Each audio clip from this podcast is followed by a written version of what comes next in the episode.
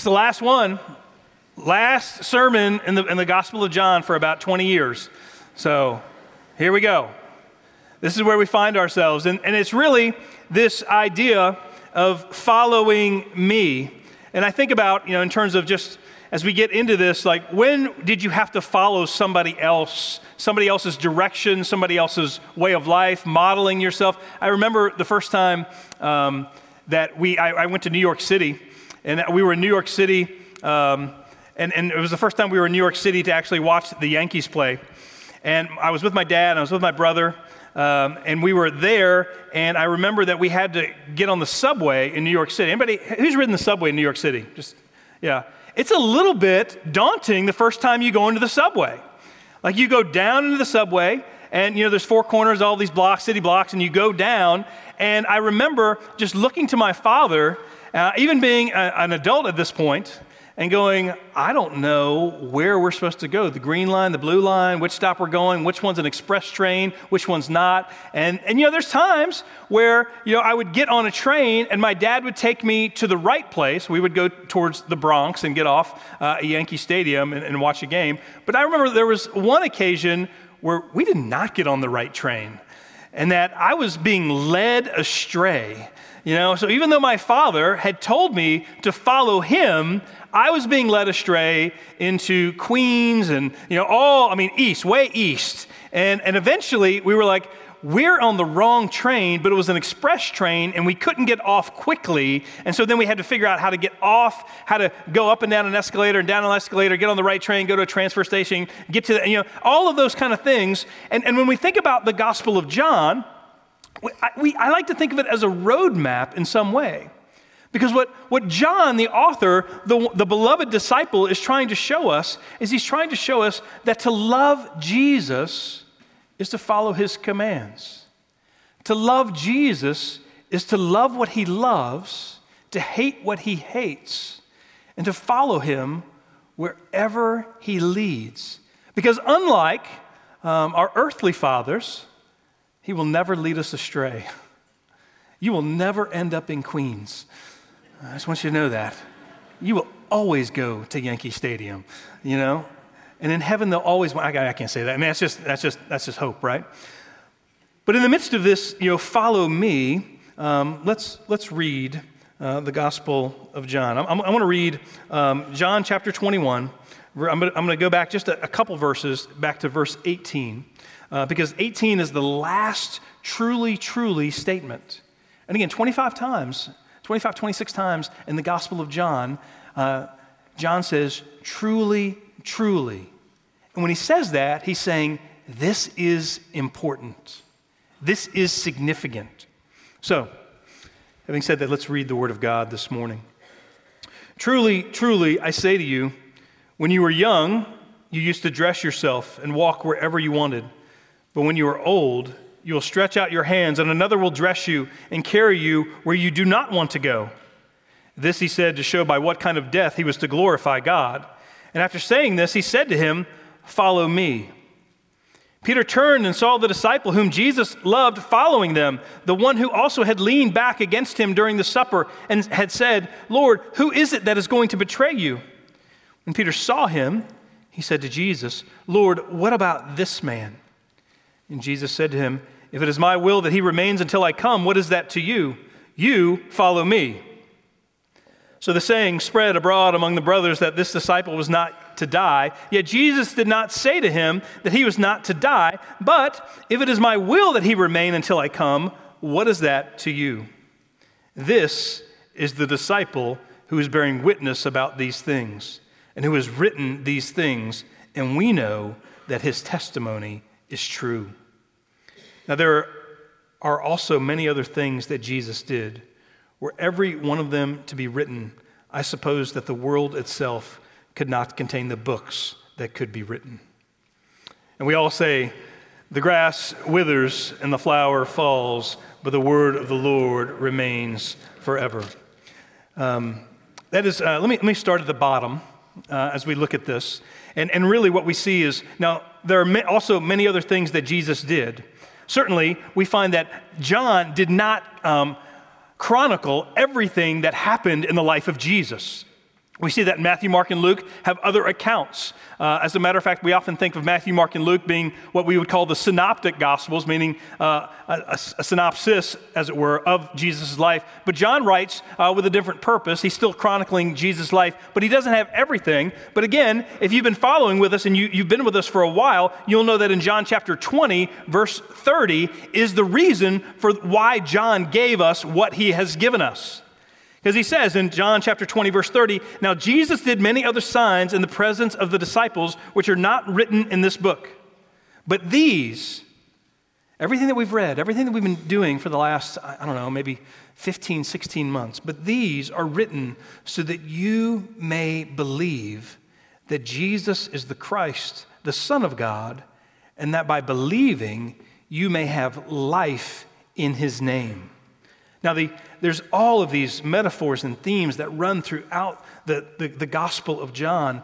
Uh, when we think about this idea of what John wants, is John wants us to, to have life by belief in Jesus, but it's a life that is full of joy. It's a life that is overflowing. It is a life that is flourishing. This idea of life uh, even back in John chapter 1, as we, as we think about this, you know, John is saying that with Jesus, your life will be amazing. But apart from Jesus, you can do nothing. We think about that in John chapter 15. And throughout this, and, and really, for, for the Gospel of John, for me, um, how many of you have ever been reading a series of books and you get to the end of the books and you begin to read slower because you know that the end is there and you're becoming sad because you don't know what you're going to read next? You know what I'm talking about? And then it's really sad. I mean, whether it's, I remember um, reading, I mean, uh, after seminary, I read this uh, fantasy series called The Wheel of Time, which is like this 15, like uh, each book is like 800 pages. And by the time you has, have invested that much time in all these characters, when it ends, you're sad. I remember reading um, C.S. Forester's Horatio Hornblower series, and it was a glorious series. But at the end, I was, I was starting to just lament the fact that the series was going to end. Or, or some of you, you know, and, and, some of you have read like the Harry Potter series, and I think Harry Potter, the Harry Potter series is, is really, really good literature. Um, and, and yet, when you, end, when you finish it, oftentimes some children don't even know what to read next because everything that they read next pales in comparison. And so it's a struggle sometimes. But when we get here to the end of the Gospel of John, we go, okay, but everything here is written so that I might believe and have life in his name. And again, Jesus has done so much that even, even if all the, all the books in the world all the libraries, everything in the world, it could not contain the books that could be that would be written about Jesus. Now, also, when we think about this, we think about Jesus and, and the author of, of the Gospel of John, and this is why we know it's the Gospel of John, when he says, I am the one who is bearing witness about these things in verse 24. I am bearing witness about these things and, and, who has written these things, and we know that his testimony is true. Now, that we there is he's talking about the church, this, this, this royal we. This royal we, which says, we know that these things are true because we testify that we were eyewitnesses to these accounts. So, again, everything that John is writing, and as we come to the end of John, we go, Thank you, John, for writing that. Thank you, Father, for, for inspiring this man to write these words so that our faith might be bolstered and encouraged. But let me get to um, the main point today. Um, when we, when we, what we find ourselves, and I really appreciate Mark uh, and Tyler leading us the last couple weeks. But what we find is that at the end of John chapter 21, there's this restoration that occurs in the life of Peter. And, and Mark did a fabulous job um, uh, uh, regarding this, but just as, in terms of context, in terms of what we're thinking about, we know that, you know, when, when, when Peter finds Jesus and he's fishing with his brothers and they're in the Sea of Galilee, they're in a familiar place. And then when, when Peter sees Jesus and they recognize that it's Jesus on the shoreline, like Peter th- puts on his outer garment, which I don't understand. I, I, that's a question I have. Like, why did you put more clothes on to jump into the water? I don't know if it was propriety or what, but I'm thinking like I would want to be as free as I possibly could rather than swimming in my clothes. But in almost a, a Forrest Gump seeing Lieutenant Dan on the pier type of image We see him just you know, hurl himself into the water just so that he can be near Jesus. And in the midst of this charcoal fire and this, this fellowship and this communion, we find that Peter is restored to Jesus. And in the same way, in John chapter 18, where Peter is um, denying Jesus, you know, to, to the slave girl, to those around the charcoal fire, you know, we find that Jesus now restores Peter to fellowship. He restores him. He, he um, reorients his perspective and he, and he commissions him, them, him to go out. And, and he does it not just, you know, uh, once or twice, but he does it three times. And I think he does it three times so that he's essentially restoring Peter three times, just like he denied him three times. And in the same way that Matthew 28 is the Great Commission, oftentimes that we think about the Great Commission, you know, let me just read it. Uh, I have most of it memorized, but I don't want to paraphrase the Word of God here. When we think about Matthew 28, he says, You know, go therefore and make disciples of all nations, baptizing them in the name of the Father and of the Son and of the Holy Spirit, teaching them to observe all that I have commanded you. And behold, I am with you always to the end of the age. We think of that as the Great Commission, but there's also this Great Commission in the, the, the Gospel of John. And it is feed my sheep, tend my lambs. It is feed my lambs. And we see that with John. So at this point, and this is what I'm trying to build up to. We find that Peter, spending time with Jesus, eyes fixed on Jesus, restored to the community. Remember, Peter's the one who's going to you preach at Pentecost. Peter's going to have a wonderful testimony and a, and a wonderful life of service to the King of Kings, and then be ushered into the glory of the Father through the Son.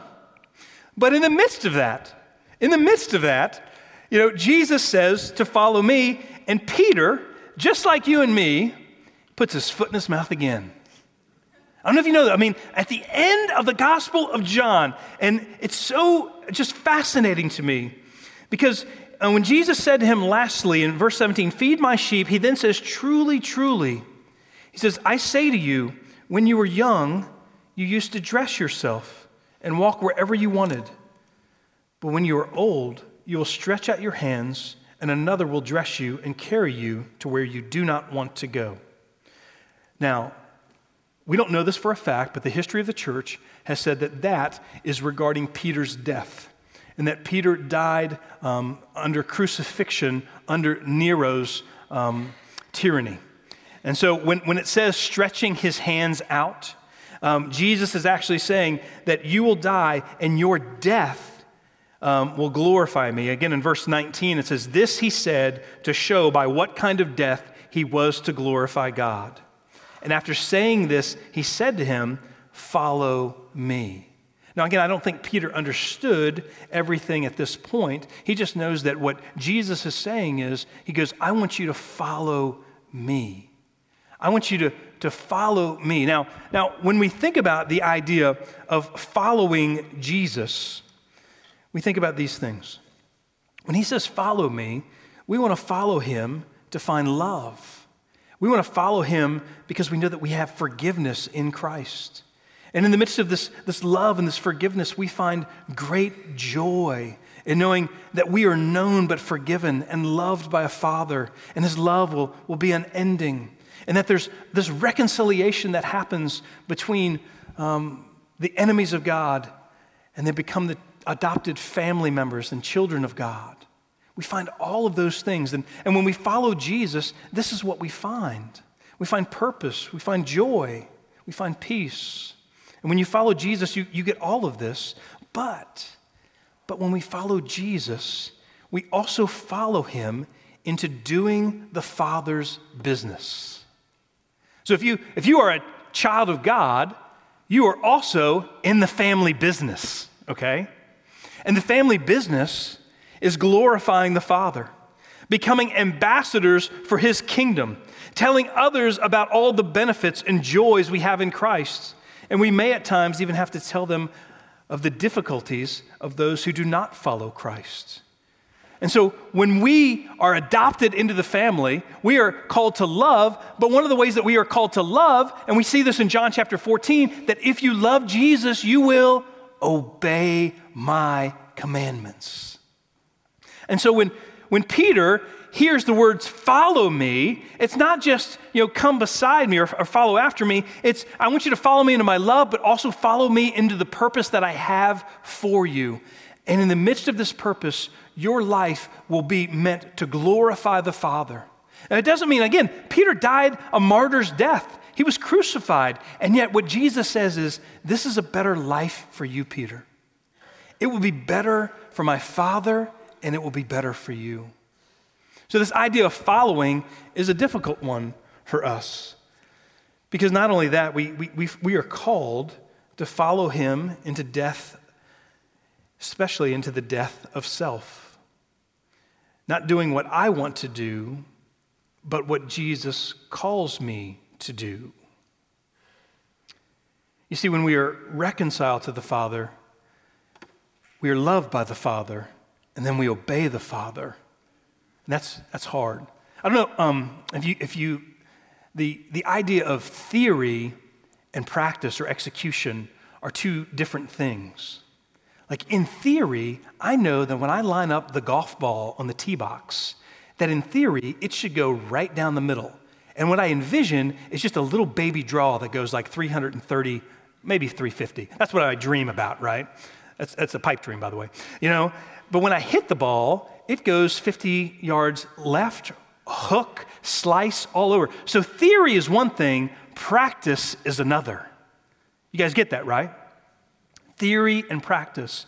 And so, so Peter understands, like, I need to follow Jesus but man, it's going to be hard. But Jesus says, I will never leave you nor forsake you. And, and if I, again, when we think about John chapter 14, uh, 15, when he says to us, If you love me, you will keep my commandments. And that's a hard saying. But then he says, And I will ask the Father, and he will give you another helper to be with you forever, even the Spirit of truth, whom the world cannot receive, because it neither sees him nor knows him. For you know him, for he dwells with you and will be with you. I will not leave you as orphans, I will come to you. So there's this, this beautiful promise that, that Jesus says, I want you to follow me, but I'm, I'm not going to leave you as orphans. I'm going to give you the Holy Spirit so that you will understand what is true and what is right and what is beautiful. Now, if, if again, Jesus has just restored Peter and he says, Follow me, and he gives him a hard saying.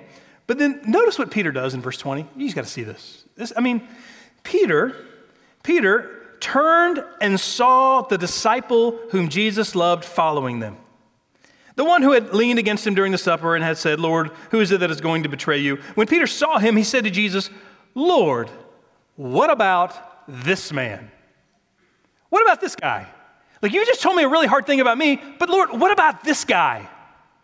Now, I want you to think about this because this is Peter. This is who he is. You know, when we think about, uh, I, I, believe in, in Matthew um, as well as in Luke, when, when Peter goes out into the boat to walk on water, what, what happens? He takes his eyes off of Jesus. And when he takes his eyes off of Jesus and he sees the storm that's going around and the wind and the waves, and he begins to worry about the wind and the waves, he begins to sink.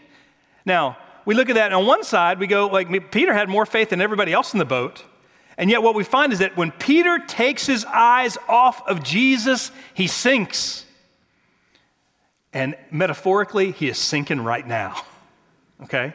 when he is taking his eyes off of Jesus. He's communing with Jesus, the second person of the Trinity, and he goes from communing and, and having a breakfast and being restored to he's like, yeah, but what about this guy? What about this guy? And this is where theory and practice come in. This is when I know I'm called to follow Jesus, but what about other people? How, how do I actually execute that?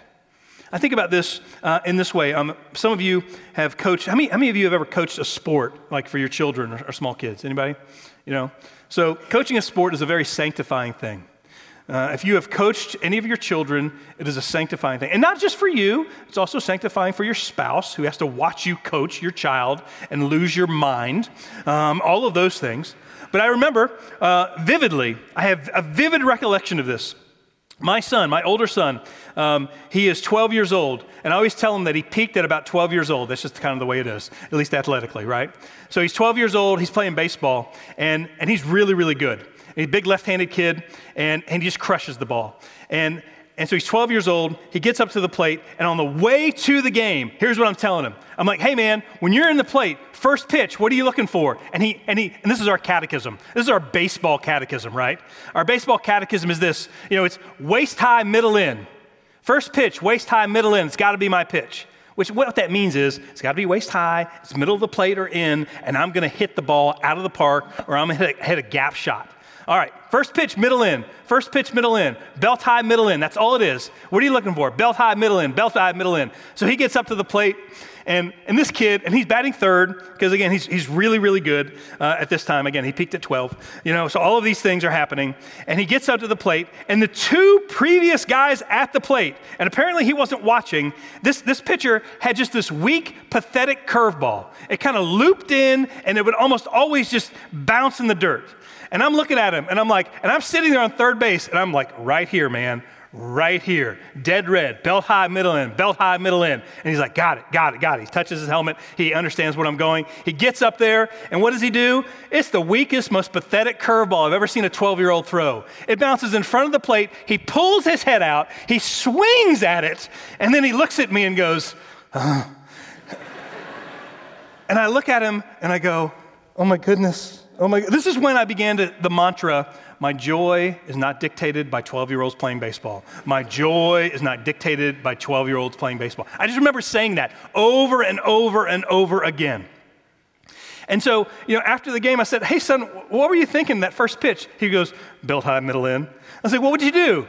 Pulled my head, swung at a bad curveball, and just got in the hole. And I'm like, Yeah, why'd you do it? He goes, I don't know. Well, I think that's also Peter, but I think that's us too when we take our eye off the ball, when, when we, we take our eye and we get, we get nervous, we get you know, flustered, when, when life comes at us, sometimes we're just trying to take a swing and just trying to make contact and we don't even know what we're doing. Any of you guys f- felt like that? But here's the beauty. The beauty is that when my, if I had been a good father, you know, at the time, when he looked up, I would have said, hey man, I love you just keep playing. I love watching you play. By the way, if you're a parent who's watching sports, those are the only things you should ever say to your children after they come off the field. I love watching you play. That's it, because they know all the bad stuff they've done. They even know some of the great stuff they've done. But all you need to say is, I love watching you play. And in the same way, that when we go to our Father in heaven and we've blown it, and I don't know, I mean, some of you, some of you have swung at a bad curveball this week. Some of you have totally blown it with, with the way that you've responded to your spouse, the way that you've lost your, ang- um, your temper, all of those things. When we go to our Father, He says, I love you and I will restore you to fellowship. That's the beauty of what we see in John chapter 21. That's the beauty of what John is trying to relay to us. He's saying, regardless of how many times you swing at a bad pitch, Jesus loves you. Jesus forgives you. So keep coming, keep coming and coming. Now, what we find is that there are opportunities that we have. Um, again, when, when, Jesus says, Follow me, he also uses this term, um, my, my yoke is easy. You know, when, in Matthew chapter 11, we read about when Jesus says, Come to me, all who labor and are heavy laden, and I will give you rest. Take my yoke upon you and learn from me, for I am gentle and lowly in heart, and you will find rest for your souls. For my yoke is easy and my burden is light. Well, let me explain to you what a yoke is. I'm, I'm quoting um, um, uh, John Michael Comer here, who in, in his book, uh, The Ruthless Elimination of the Hurry, uh, I think is a really good book, by the way. He says this A yoke was a common idiom in the first century for a rabbi's way of reading the Torah. But it was also more. It was his set of teaching on how to be human, his way to shoulder the, the weight of life, marriage, divorce, prayer, money, sex, conflict resolution, government, all of it. It's an odd image for those of us who don't live in an agrarian society, but imagine two oxen yoked together to pull a cart or a plow a field.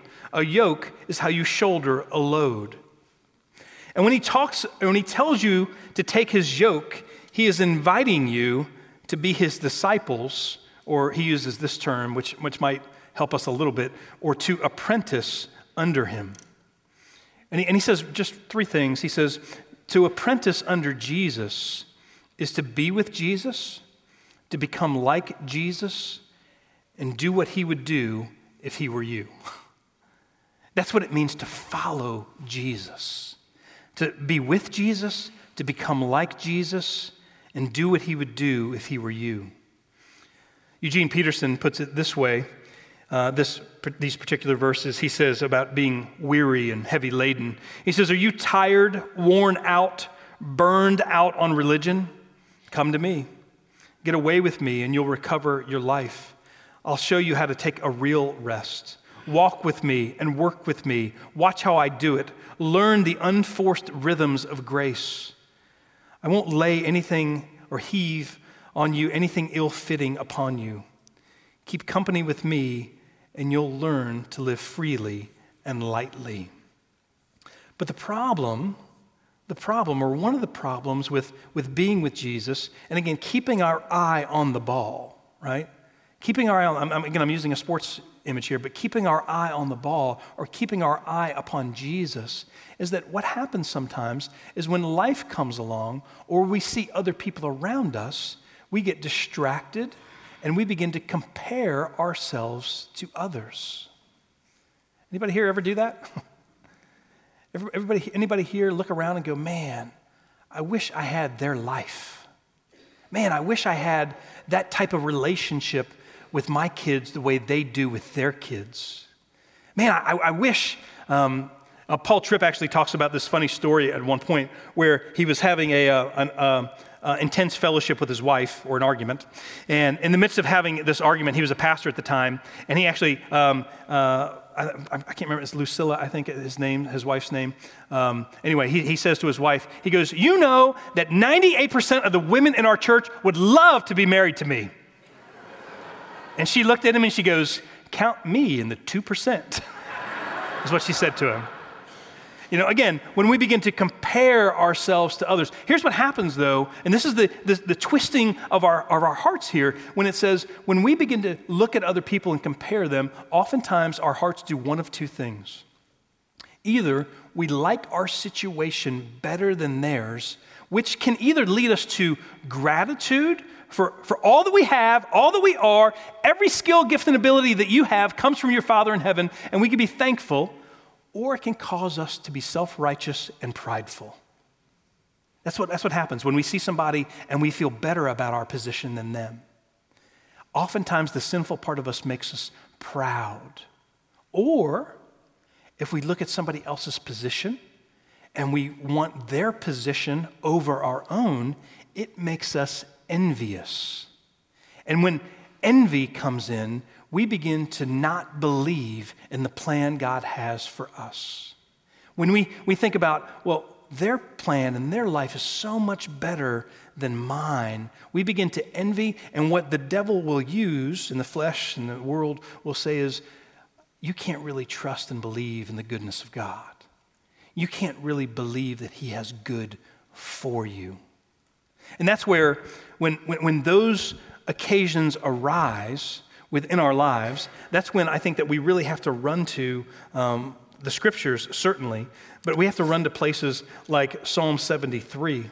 Um, when I think about Psalm 73, um, it's, it's, a great passage um, talking about when somebody almost had their feet slip out from underneath them.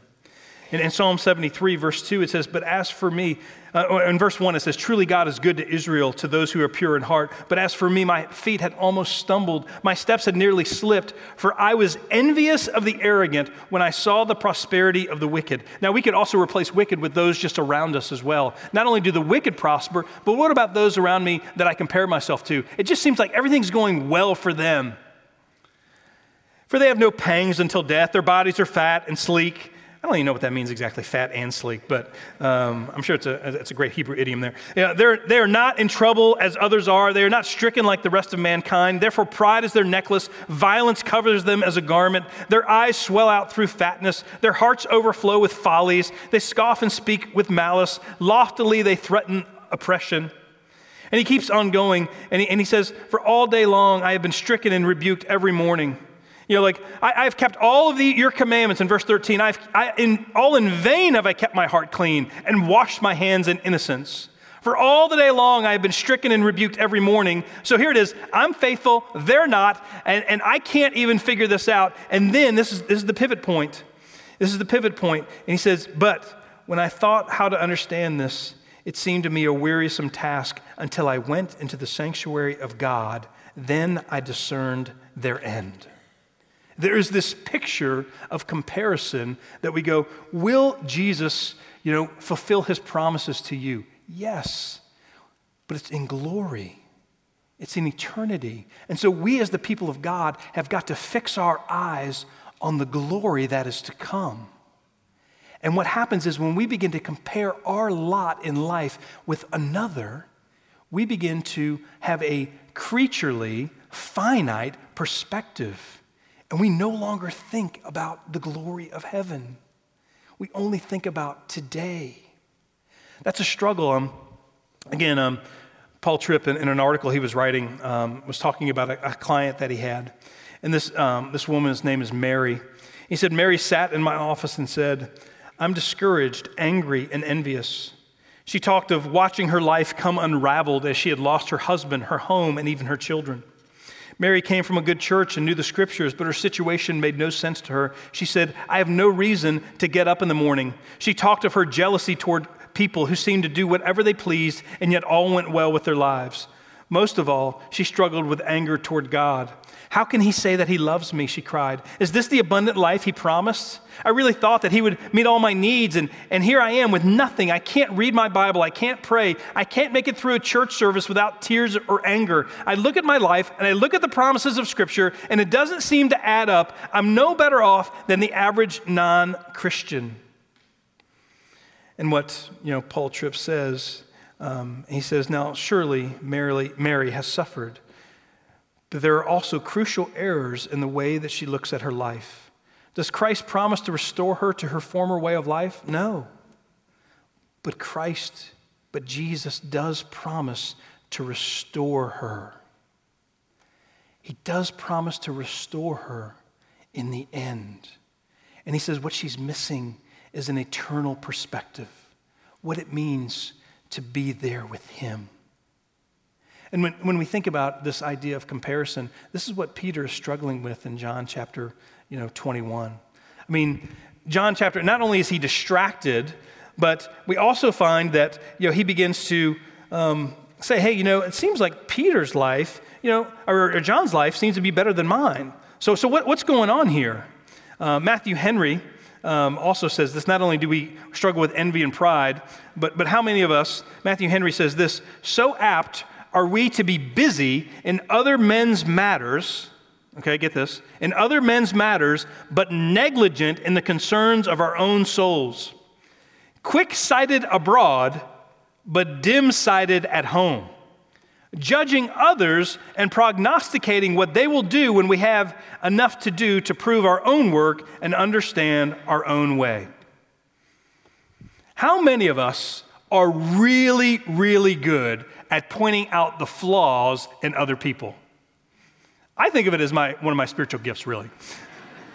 You know, like your marriage, I can see all the flaws in your marriage. Your children, certainly. You know, the way you read your Bible, I mean, the way your prayer life's going, all of these other things. If you come in, I can probably give you some criticism with regard to, hopefully it's constructive, you know, with regard to all these things. But you know where I'm blind to? Man, I'm blind to my own blindness. I do not see. I mean, how many of you are really, really good at playing speck and log with all the people around you? You know, like I can see all the logs in your eyes, but I can't see the speck in my own eye. I mean, we struggle with that. And what, what happens is when we begin to compare ourselves to others, we almost always compare ourselves spiritually to others who are not doing as well, and then we feel good about ourselves. And yet, we have a lot of work to do a tremendous amount of work to do in our own lives, in our own loves, in, in, in, in, pursuing Christ and loving others as Jesus has called us to love. About, even when I say the word self sacrifice, some of you probably get the shivers because you're like, it's so hard. It's so hard to die to self and live for Jesus because I want to do what I want to do. And I want to do it when I want to do it, how I want to do it, and I don't want anybody to get in my way. Yeah, this is all that happens in the midst of this comparison. And again, what is it? It's taking our eye off the ball. We can't do it. I remember, um, again, as a coaching metaphor, I had this young man, again, it was, it was, the same team I think that Benjamin was on. He was not the best player on the team. He had never played baseball before. And I remember um, we were at batting practice for the first time. And I said, well, hey, you know, grab a bat and go, you know. And so he grabbed a bat, no helmet, no helmet. We're in the batting cage. And, and he, he, I'm not kidding when I say this. He literally stood on top of the plate facing me with the bat over his head like, he, like this. And I'm like, well, me hitting you might be the best chance you have of getting on base, but that is, you're going to get hurt, man. And, and, yet, you know, so what does it mean that, that I take him and I correct him and I, you know, I bring him over to a T initially and I begin to work with him and work with him and work with him? That's the same thing that God does with us. He works with us and He works with us and He teaches us. And so, brothers and sisters, are we going to be teachable? Are we going to listen to the words of John? Are we going to listen so that we can grow in love and we can grow in obedience? So that we can be a part of the family business? So that we can grow the family business and expand the kingdom of God for His glory and our good? You know, the. Um, what affords us the opportunity to be a part of the family business is the death of Jesus upon the cross. Because when Jesus died on the cross, he took upon himself all the sins of everyone who would believe in him. And when we think about baptism as this washing and this necessity of washing, we think about the, this bread, which is, um, represents his body given, freely given for us. And we think about this cup and we think about this, this juice representing his blood shed for the forgiveness of sins, of the new covenant of grace and mercy. And we go, I am a part of God's family and a part of the family business and called to obedience and called to great love because of all that Jesus has done for me. In 1 Corinthians, um, we read about this. The Apostle Paul says, For I received from the Lord what I also delivered to you that the Lord Jesus, on the night when he was betrayed, took bread. And when he had given thanks, he broke it and said, This is my body, which is for you. Do this in remembrance of me. In the same way, also, he took the cup after supper, saying, This cup is the new covenant in my blood. Do this as often as you drink it in remembrance of me. For as often as you eat this bread and drink the cup, you proclaim the Lord's death until he comes. And again, when I think about Psalm 73, in the midst of almost losing our steps and struggling, what gives the psalmist perspective? In verse 15, he says, um, but, but I remembered, I remembered that when I came into, until I, but when I thought how to understand this, it seemed to me a wearisome task until I went into the sanctuary of God. Then I discerned their end. Brothers and sisters, as you come forward for communion, I want you to think about the plan that God has for you in particular. I want you to think about that the life He has given you is the life that He has called you to and that He loves you. And if you've taken your eye off the ball, then communion is an opportunity for you to reaffirm your faith and trust in Him in the way that He has called you uniquely to Himself. This is not the table of Grace Presbyterian Church, but rather it is the table of the Lord. And He invites all those who trust and believe in Him to partake. If you don't believe, then go find an elder afterwards. We would love to talk to you about what Jesus has done and who He is. Would you pray with me? Father in heaven, I, I pray, Lord, that you would set aside this bread and this juice from their common use, and Father, that you would, they will always remain bread and juice, but Father, you, you pour out your grace upon us. Father, you meet us in this supper. And Father, I pray, Lord, that we would trust and believe all the more. Father, forgive us for taking our eye off the ball. Forgive us for not following you when you call us to. Forgive us, Father, for comparing ourselves to others. And Father, restore the joy of salvation. Restore what it means to, to be in fellowship with you, to love you with all of our heart, soul, mind, and strength. And Father, I pray, Lord, that we would know that this is not a meal for those who have it all together, but this is a meal for those who have been saved by the blood of the Lamb. So, Father, I pray, Lord, that you would be with us and nourish us. We pray all these things in Jesus' name. Amen.